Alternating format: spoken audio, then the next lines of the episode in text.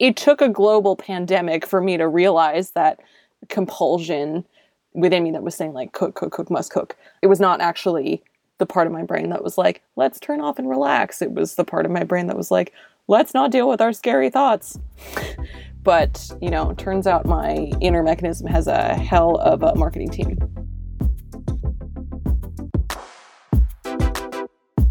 All right. So here I am. I'm in my basement right now. My basement is usually where my living companion DJs, but today I'm here with full podcast setup to launch the Healthyish podcast, episode number 1. I'm Amanda Shapiro, the editorial director at Bon Appétit and the founding editor of Healthyish. But before we dive in, I want to take a look back. When Healthyish launched in 2017, we talked a lot about loving delicious food and how to bring a note of health into that without it feeling prescriptive or buying into this idea of diet culture that's so pervasive. And I've been really proud of the content that we've put out and the conversations we've had on the site. But obviously, as time passes, the conversations change and evolve. And I can say for me personally, wellness has felt really challenging in the last year and a half. Knowing that we're alive and healthy and being so grateful for those things, while at the same time just really having a hard time negotiating the landscape of food and bodies amid a global pandemic, it's had a big effect on a lot of things. What I'm cooking in the kitchen, what I'm not cooking because I'm so tired of cooking. But for the first episode of the Healthyish podcast, I do kind of want to talk about how the last year has affected us and how we've been thinking about our health on the whole. So we have two really incredible guests joining me today to give us their perspective on redefining health. The no-nonsense dietitian and die-hard Jersey girl, Vanessa Rissetto, who's going to drop some knowledge about diet culture. You might have caught her in the Healthyish issue of Bon Appetit back in February, sharing her POV as one of the few Black nutritionists in the field. Through her practice, Kulina Health, she's helped hundreds of people develop a better relationship with food, meeting everyone where they are on their health journeys. She's also currently working on her first book. Here's a little preview straight from Vanessa. Really like telling people, like, this is my nutritionist complex. These are fad diets. This is what all the studies show. Navigate how you want. So it'll just be like a fun nutrition book with like some F-bombs thrown in because, you know, that's how I talk. But before we get to Vanessa, I want to bring in a close friend and colleague whose journey with cooking and health is one that I think a lot of us can relate to. I know I definitely can. Bon Appetit's very own Christina Chaey, and she's known by a lot of us and by me as Chaey. She's a senior editor at Bon Appetit, and she also writes a newsletter for Healthyish called What's Chaey Cooking, which is always a delight. It's not to play favorites, but it's one of my favorite things about Bon Appetit and about Healthyish. Hi, Chaey. Welcome to the podcast. Hey, Amanda. Thanks for having me. Tell me where you're zooming in from. Live from a closet. Not even my closet. It's my roommate's closet. I have this memory that just came back to me of talking to you while you were in this closet in an earlier iteration of the podcast right during like the beginning of the pandemic. I know, dude. That is, that's the last time I was in here was like a year ago. Feels like a really nice bookend to the horrible year that we've all had.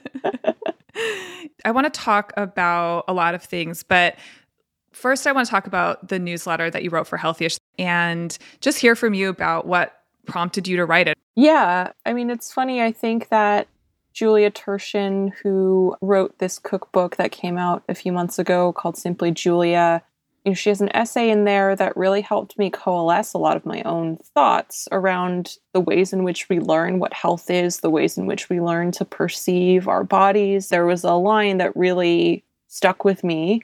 And it was one of those essays, you know, where I was reading it and I was like highlighting every other line. But one of the lines that I felt most compelled by goes, for so long, whenever I felt fat or what I deemed fat, it was almost always a way to describe anything other than happy. Not only had I equated fat with anything other than happy, I had set up a tiny, miserable binary for all of my feelings to fit into. And of course, that's sort of the thought that led me to kind of explore the ways in which I struggle with my own binary. And One thing that I feel kind of grateful for coming out of the pandemic is that there does seem to be this like shift in the discourse that's happened in terms of the way people talk about like what's really going on with us. Say more about that. What do you mean by the discourse? Even in day-to-day interactions with friends and stuff, where I kind of delight in the idea of normalizing responding to how are you with like not great.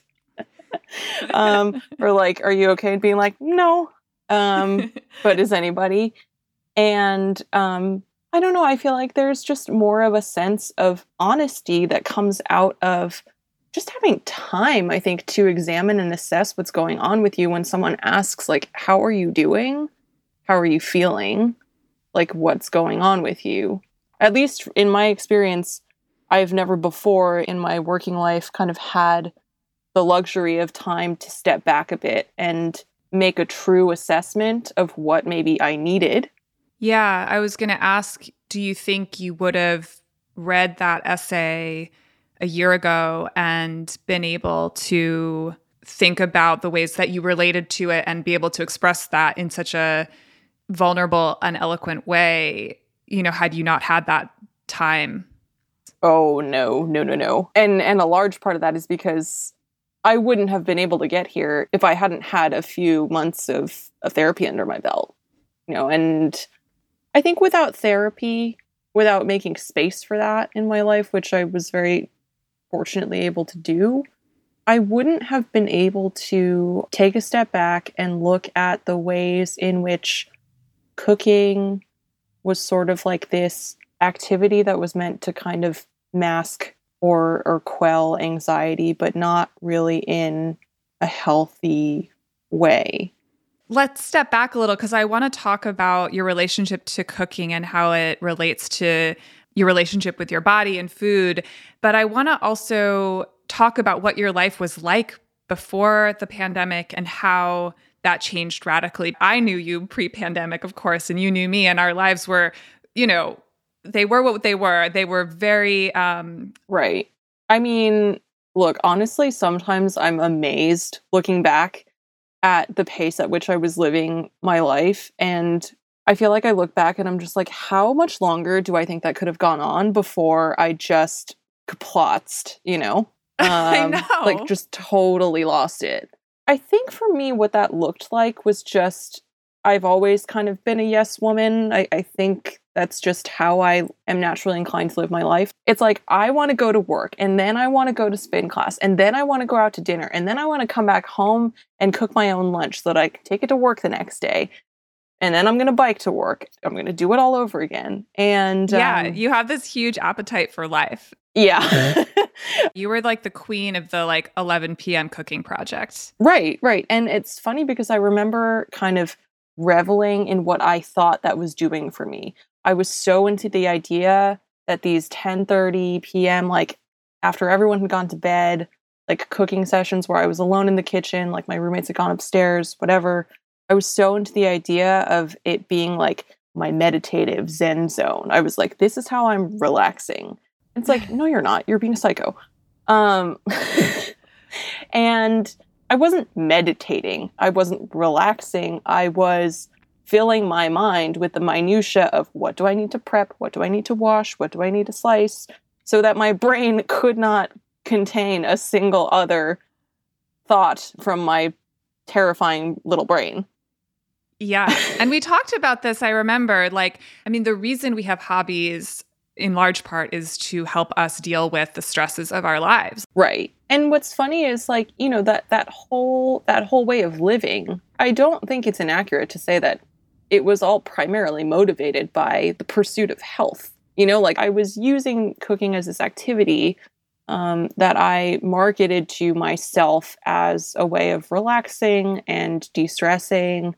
And I would often tell people that cooking was my therapy.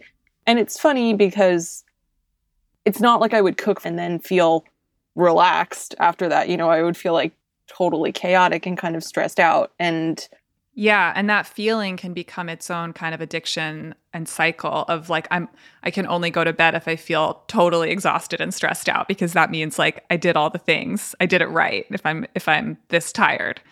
Yeah. And it took a global pandemic for me to realize that compulsion within me that was saying like, cook, must cook, was, you know, it was not actually the part of my brain that was like, let's turn off and relax. It was the part of my brain that was like, let's not deal with our scary thoughts. But, you know, turns out my inner mechanism has a hell of a marketing team. Okay, let's just take a beat and hop over to Vanessa for her hot take on COVID cooking. Nobody is out here crushing it. Nobody's making 6-course meals every night. I do think that's like the life lesson of the last year is literally nobody is out there crushing it. No. I'm sure some people are and like great for them, but nobody I know. My cousin actually went to culinary school and graduated first in her class. She makes pasta with butter every night. She has like a full chef kitchen. She's like, her kids are like older. One is in college. One is like in high school. So it's not like she's chasing after people all day. She's like, I'm like, what'd you eat today, Michelle? She's like, pasta and butter. Oh my God. What a flex. She's like, I don't care. Like, and what do you say to her? I'm like, good for you, sis. She's like, owns it. She's like, I don't want to eat vegetables. I don't want a julienne carrot. I don't want to touch a knife. Leave me alone. Great. Like, how many vegetables can you roast? It's just a lot. That is the truth. And so everyone's coming to me and they're just like, I'm so bored. I have no inspiration. I don't know what to do. I'm so bored. I have no inspiration. I don't know what to do. These are all things that have come out of my mouth in the last year, and it's where a lot of us are at the tail end of this pandemic. And you know what? That's okay. After the break, we'll get back to Christina Chaey, who wrote a great newsletter earlier this year about something we don't often talk about at Bon Appetit, cooking less.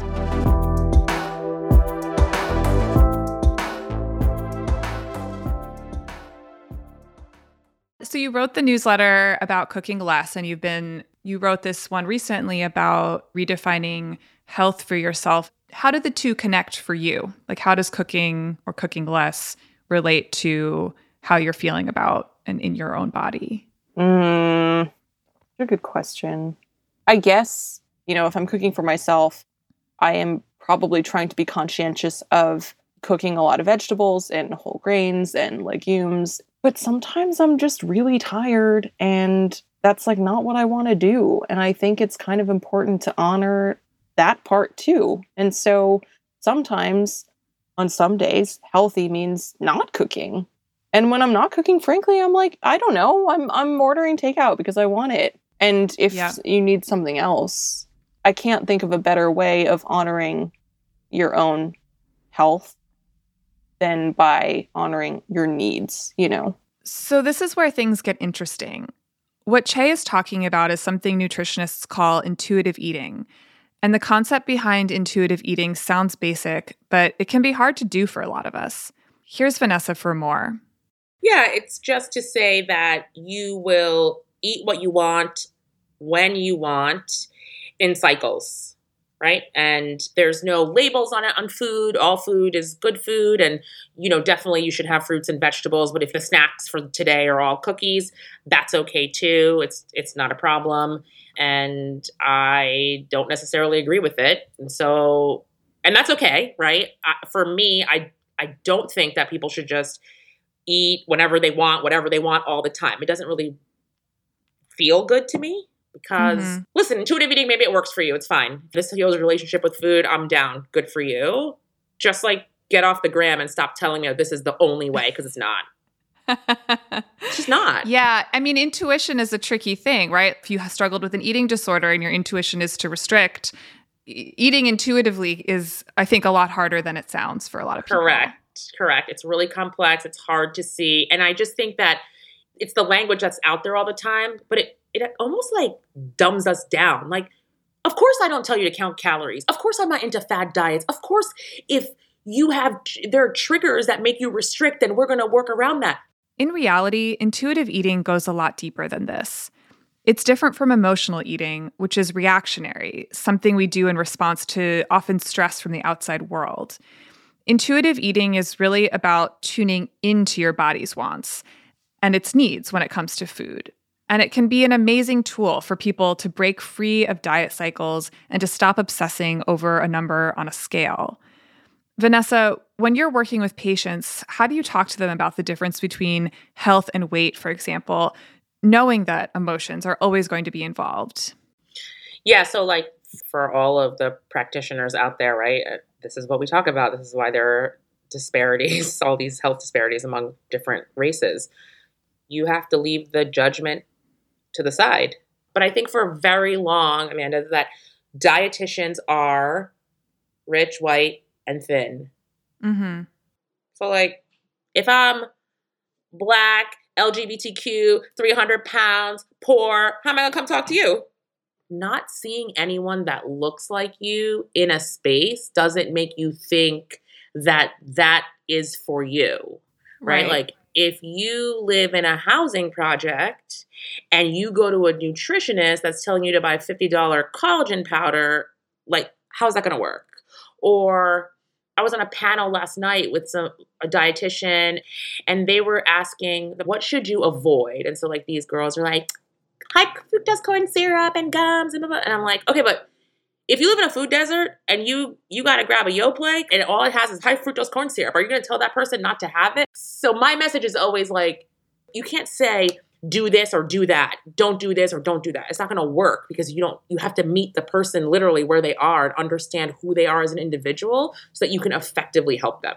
I'm not going to strip you of food or anything, but I'm going to teach you how to make better choices. Who am I to say that you need to lose weight?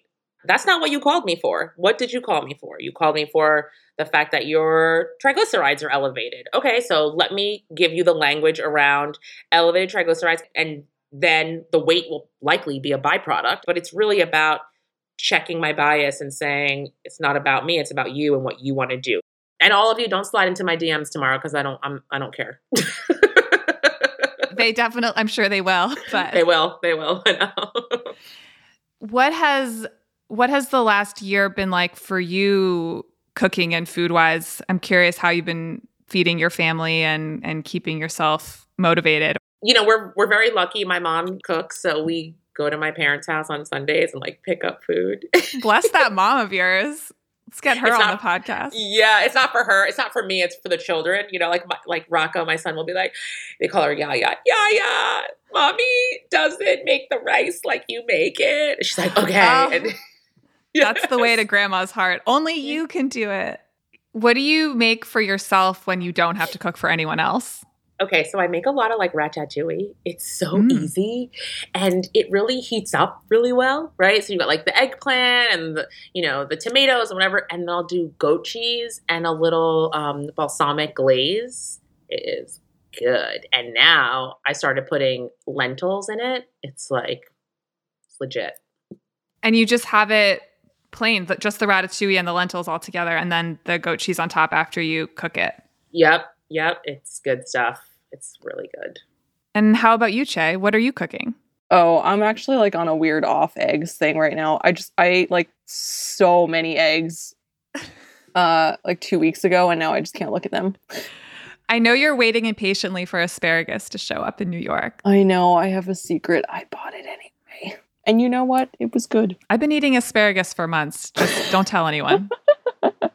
But what have I been making recently? Well, in one of my more recent newsletters, I was talking about how I've started getting into sourdough a little bit, which is actually, which is funny. So I got some starter from our friend Claire Saffitz, and tell everyone what you named it. Oh, yes. I've named my starter Claire 2, T-O-O, which is a very specific reference to our other friend, Emil Stonik's dog, whose name is Chunky 2, also T-O-O, inspired by the original T-O-O, Limited 2. Yes, so Claire 2 and I are just like going through some adventures right now. I have to rib you for getting into sourdough at the end of the pandemic after like most of America discovered sourdough. I know. Look, you know what? It's completely on trend with everything else I've ever gotten into in my life.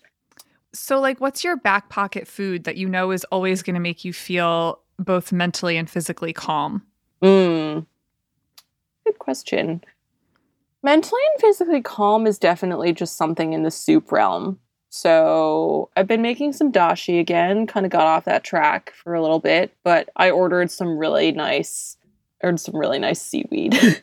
And so that kind of inspired me to get back into that groove. And so it's nice to have some sort of clear broth option around that's not super hard to make for whatever that might be. You know, boil some soba noodles and cut up some broccoli and some scallions or something.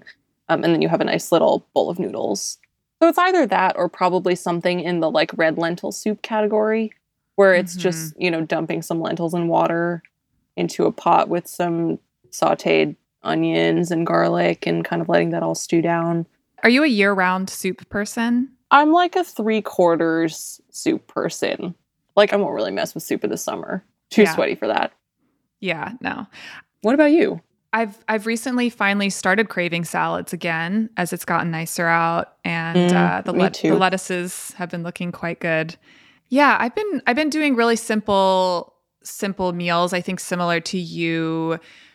For me, it's like I get this attachment to following recipes, and then I realize that I actually can cook pretty well without recipes at this point, which really also took the pandemic for me to realize that and to like be working with more limited ingredients and kind of have to adapt things. And also that like, it's often just me and my partner and he's not the toughest critic. So, you know, the other thing I want to ask you is we are on a lot of Zooms together and you always seem to have a delicious snack on hand. So I want to know, what are your go-to snacks, whether that's store-bought, something you always have around? What are you munching? Wow. It's true. Well, it's funny because I'm often not eating a snack during those meetings. I'm just eating like whatever the vaguely appropriate meal of the day to be eating is. But that being said, my favorite snack these days is these really delicious, like salty, thin, crispy Norwegian like flatbread crackers called nekabrod, which I may not be pronouncing correctly at all.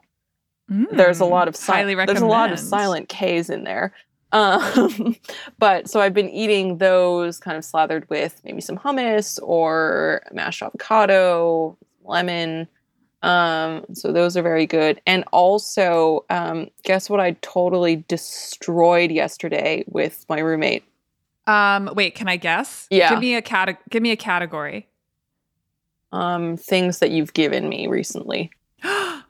Honey Mamas chocolate. Yeah, that's the only thing you've given me recently. It's true. It was an easy hit. But it was so good. Is so good. I was expecting a chocolate bar and not so much kind of the hippie brownie vibe that it actually was, and it was just truly so delicious. Honey Mamas made out of Portland, Oregon by just lovely hippies. It's like whipped coconut oil and honey as the base. No like refined sugar, I think. And it's just the texture is like a truffle in a chocolate bar form. So good. I had like a cherry and hazelnut one. And it was really salty too. Yes. Perfect amount of salt in those. So that's peaking my snack life right now. I will be back at your apartment for more of those imminently. I have a stash thanks to Honey Mamas. Okay, last question. If you could say anything to your early March 2020 pre-pandemic self, what do you think it would be? I feel you've become like my guidance counselor now. Me? Let me just set the scene. We're sitting in my old apartment, my March 2020 apartment, in what we call WeWork, which is like the very short-lived co-working experiment before we realized that the pandemic meant that we actually couldn't do that anymore. We had no idea what the year would hold for ourselves, you know, cooking, health-wise or otherwise. What do you wish that someone would have told you then? Well, number one, we called it us work. Oh my God, right. We're not a WeWork. All right, you got to delete me saying WeWork because that's copyrighted. Yes, our short-lived experiment in us work, which lasted one whole day. I wish that I had told myself that like it would be really great to make going out on a little walk as important a daily habit as like brushing your teeth or having coffee.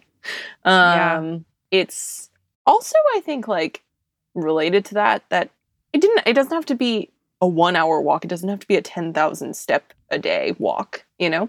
Yeah. A turn around the block is fine. It's great. My tip for that is, give yourself like a coffee shop, a destination, like a latte treat at the end of the walk. Well, I have one now. That Daughter, that wonderful little coffee shop in our neighborhood, is finally open. Oh, are they open? Mm-hmm. Nice, so nice. That's, like have a treat walk. Right. It's just so important for just feeling a little bit more okay. Yeah. I don't feel like I have great words of wisdom. It's like, what could I have told her? I feel you. That's a hard question, but also that's like, I think a really great answer and really speaks to everything we've been talking about, which is like, but it, for me, not that you asked, but it's having conversations.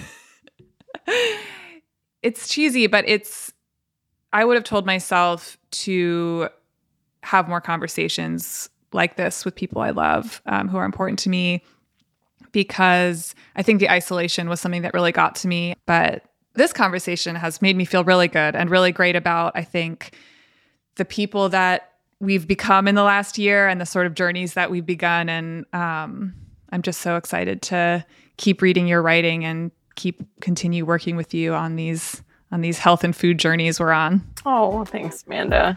It's like, it's the best thing we do. It's truly the thing. It's the best part of my every 2 weeks that I get to write that newsletter. Well, it's such a pleasure to have it and a pleasure to talk to you. So thank you for being on the podcast. Thank you for having me. And that's a wrap on the first episode of the Healthyish podcast. I hope that this episode brought you some comfort, knowing that you're not alone in navigating health and food. Healthy eating looks different for everyone and depends so much on the state of your mind, your body, and the world. I hope you got some inspiration to hop back into the kitchen too. Thank you to our guests, Christina Chaey and Vanessa Rissetto, for joining the show today. You can follow Christina on Instagram at @cchaey, though she's admittedly hardly on there. And you can find Vanessa on Instagram at @VanessaRissettoRD, or learn more about her practice, Kulina Health, at kulinahealth.com.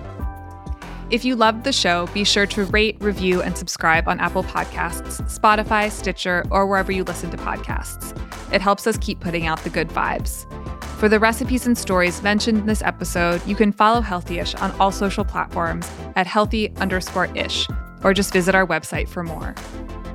The Healthyish podcast is produced by Bon Appetit in partnership with Pod People. Vishnu Vallabhaneni is our senior producer, and Morgan Foose is our associate producer. This episode was engineered by Trey Booty, and our theme song is by Particle House. A huge thank you to the Pod People production team of Matt Sav and Madison Lusby. From Bon Appetit, June Kim and myself provided editorial direction for the episode. Special thanks to Julie Shen, Ginny Bloom, and Nico Steele. I'm your host, Amanda Shapiro. I'll see you next week.